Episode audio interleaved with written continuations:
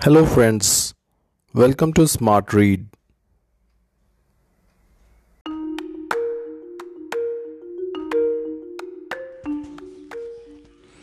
प्रथम विश्व युद्ध में फ्रांस के जनरल डगलस मैकआर्थर अपने बटालियन कमांडर को बुलाकर एक चैलेंजिंग काम देते हुए बोला मैं चाहता हूँ कि उस पहाड़ पर फतह करने के लिए अपने जवानों से पहले तुम आगे जाओ ये कहकर जनरल डगलस ने अपनी यूनिफॉर्म से डिस्टिंग्विश सर्विस क्रॉस मेडल उतारकर अपने बटालियन कमांडर की यूनिफॉर्म पर लगा दिया।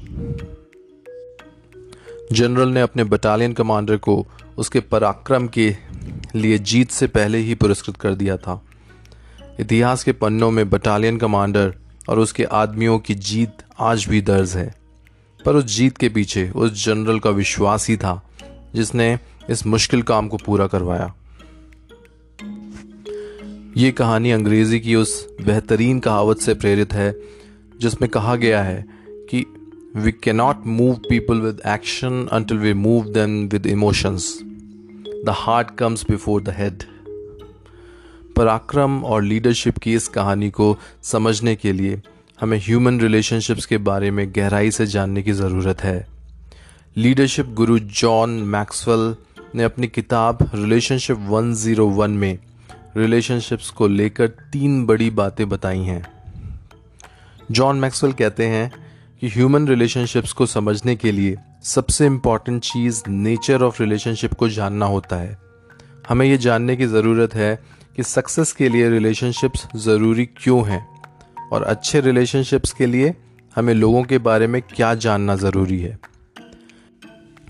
रिलेशनशिप की इम्पोर्टेंस को जानने के बाद ये जानना ज़रूरी है कि रिलेशनशिप्स को बनाते कैसे हैं। इसके लिए रिलेशनशिप्स के बिल्डिंग ब्लॉक्स को समझना ज़रूरी है। इसमें लोगों से कनेक्ट बनाना, लोगों को एनकरेज करना और एक अच्छा लिसनर बनना शामिल है। जॉन मैक्सवेल ने अपनी किताब में रिलेशनशिप्स की इम्पोर्टेंस उसको बनाने के तरीके, बताने के साथ साथ रिलेशनशिप की ग्रोथ की बात भी कही है। और रिलेशनशिप की ग्रोथ के लिए कुछ इंपॉर्टेंट पैरामीटर्स के बारे में बताया है। अब वक्त है सेल्फ एनालिसिस का और खुद से ये प्रश्न पूछने का कि क्या हमने सॉलिड रिलेशनशिप बनाए हैं? अपनी पर्सनल और प्रोफेशनल लाइफ में हम कई लोगों से जुड़ते हैं। ये जानने के लिए कि हमसे जुड़े हुए लोग हमसे कितना गहरा रिलेशनशिप रखते हैं, हमें पाँच चीज़ों के बारे में सोचना ज़रूरी है। अच्छे रिलेशनशिप का सबसे इंपॉर्टेंट पैरामीटर है रेस्पेक्ट अगर हम किसी के पीठ पीछे उसकी बुराई करते हैं और उसे रेस्पेक्ट नहीं करते और अपने दिल में उसे अच्छा इंसान नहीं मानते तो हम उसे कभी इंपॉर्टेंट फील नहीं करा पाएँगे.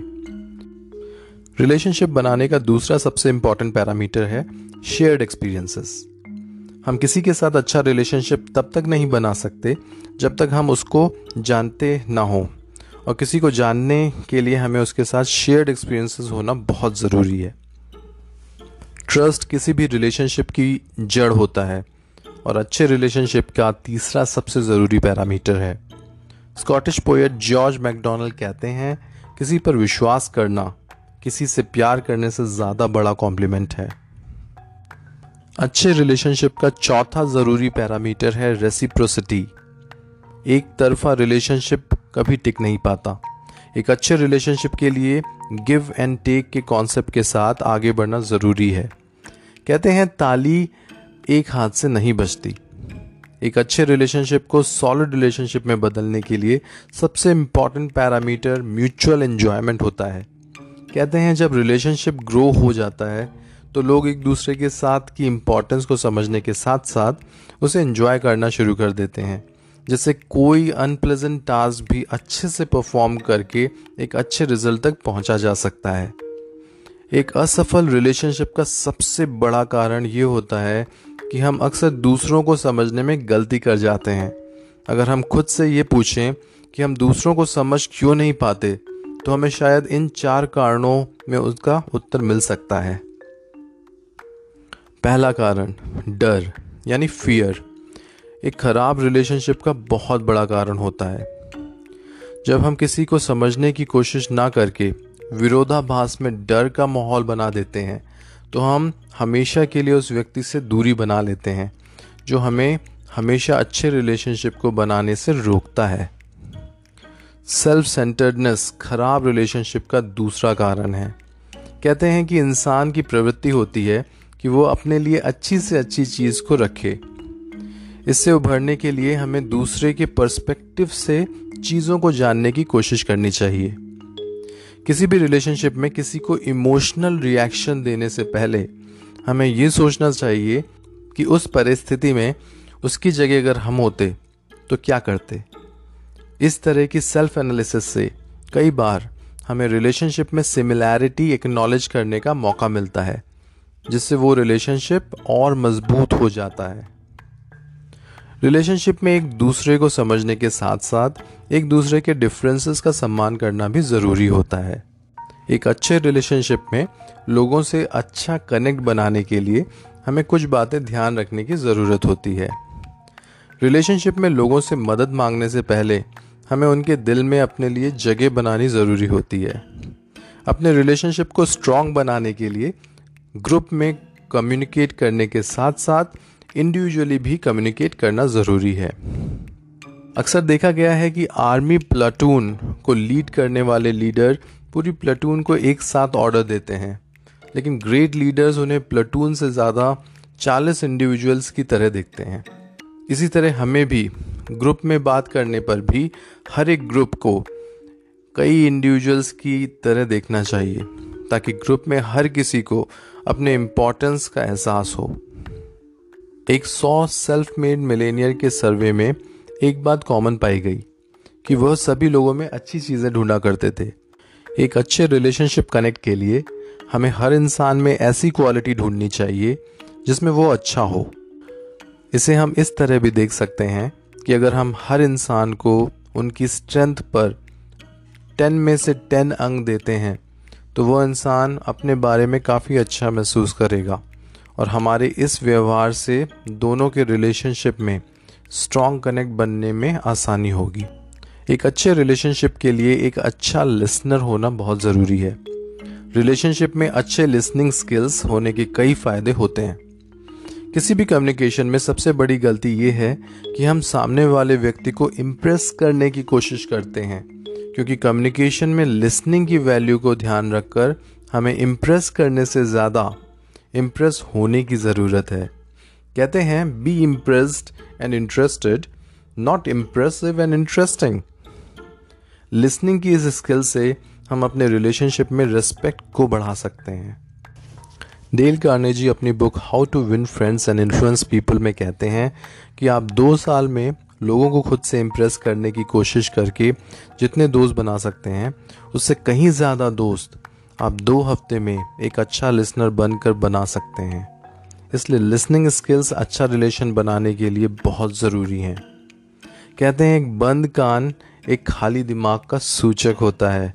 It means a deaf ear is evidence of a close mind अपने दिमाग को सही नॉलेज से भरने के लिए अच्छी लिसनिंग स्किल्स के होने की बहुत ज़रूरत होती है। कहते हैं, अगर आप कई तरह के लोगों से मिलते हैं और उनकी बातें सुनने के लिए तैयार हैं तो आपके पास नए आइडियाज़ की कभी कमी नहीं होगी।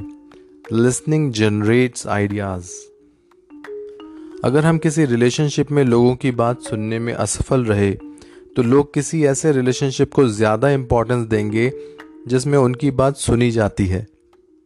इस तरह से लिसनिंग लॉयल्टी को बढ़ावा देती है।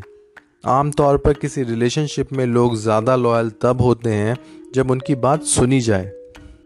लिसनिंग एक ऐसी मास्टर की है, जिसके द्वारा न केवल आप लोगों की मदद कर सकते हैं, बल्कि अपनी भी मदद कर सकते हैं। इस स्किल के द्वारा आप स्ट्रॉन्ग रिलेशनशिप बना सकते हैं, ज़रूरी इन्फॉर्मेशन गैदर कर सकते हैं, और लोगों और अपने बारे में एक अच्छी अंडरस्टैंडिंग डेवलप कर सकते हैं। किसी रिलेशनशिप में सबसे ज़रूरी चीज़ है ट्रस्ट और ट्रस्ट को बनाने का रास्ता इंटीग्रिटी नाम की क्वालिटी से बनता है। कहते हैं, जब आपकी कथनी और करनी एक हो जाती है, तब लोग आप पर विश्वास करने लगते हैं। इसी चीज़ को इंटीग्रिटी कहते हैं। When your words and actions match people know they can trust you किसी की इंटीग्रिटी उसकी परिस्थितियों से डिफाइन नहीं की जा सकती। हमारे सर्कमस्टांसेस हमारे कैरेक्टर के लिए रिस्पॉन्सिबल हैं। ये कहना ऐसा ही है जैसे हमारे ख़राब लुक्स के लिए कोई मिरर रिस्पॉन्सिबल हो। इंटीग्रिटी को किसी की पोजीशन या क्रेडेंशियल से भी डिफाइन नहीं किया जा सकता। कितनी भी बड़ी पोजीशन पर हों, कितने भी अवार्ड्स ले चुके हों, कितनी भी बड़ी डेजिग्नेशन रखते हों, फिर भी हमारी ऑनेस्टी ही हमारी इंटीग्रिटी डिफाइन करती है। हमें इंटीग्रिटी को रेपुटेशन के साथ कंफ्यूज नहीं करना चाहिए। अगर हमारी पोजीशन हमें रेपुटेशन दिलाती है और एक रेपुटेशन सोने के कलश के बराबर है तो इंटीग्रिटी सोने की खदान से कम नहीं। रिलेशनशिप्स को बनाने, संभालने और बढ़ाने के इन सभी तरीकों से हम अपनी पर्सनल और प्रोफेशनल लाइफ में अच्छे रिलेशनशिप के साथ ग्रोथ की तरफ़ बढ़ते रहेंगे। इसी आशा के साथ आप सभी से आज विदा लेते हुए जल्द ही एक नई बुक समरी के साथ आप सभी की ग्रोथ के सफ़र को और आगे बढ़ाने के लिए हम दोबारा लौटेंगे। Thank you for watching smart read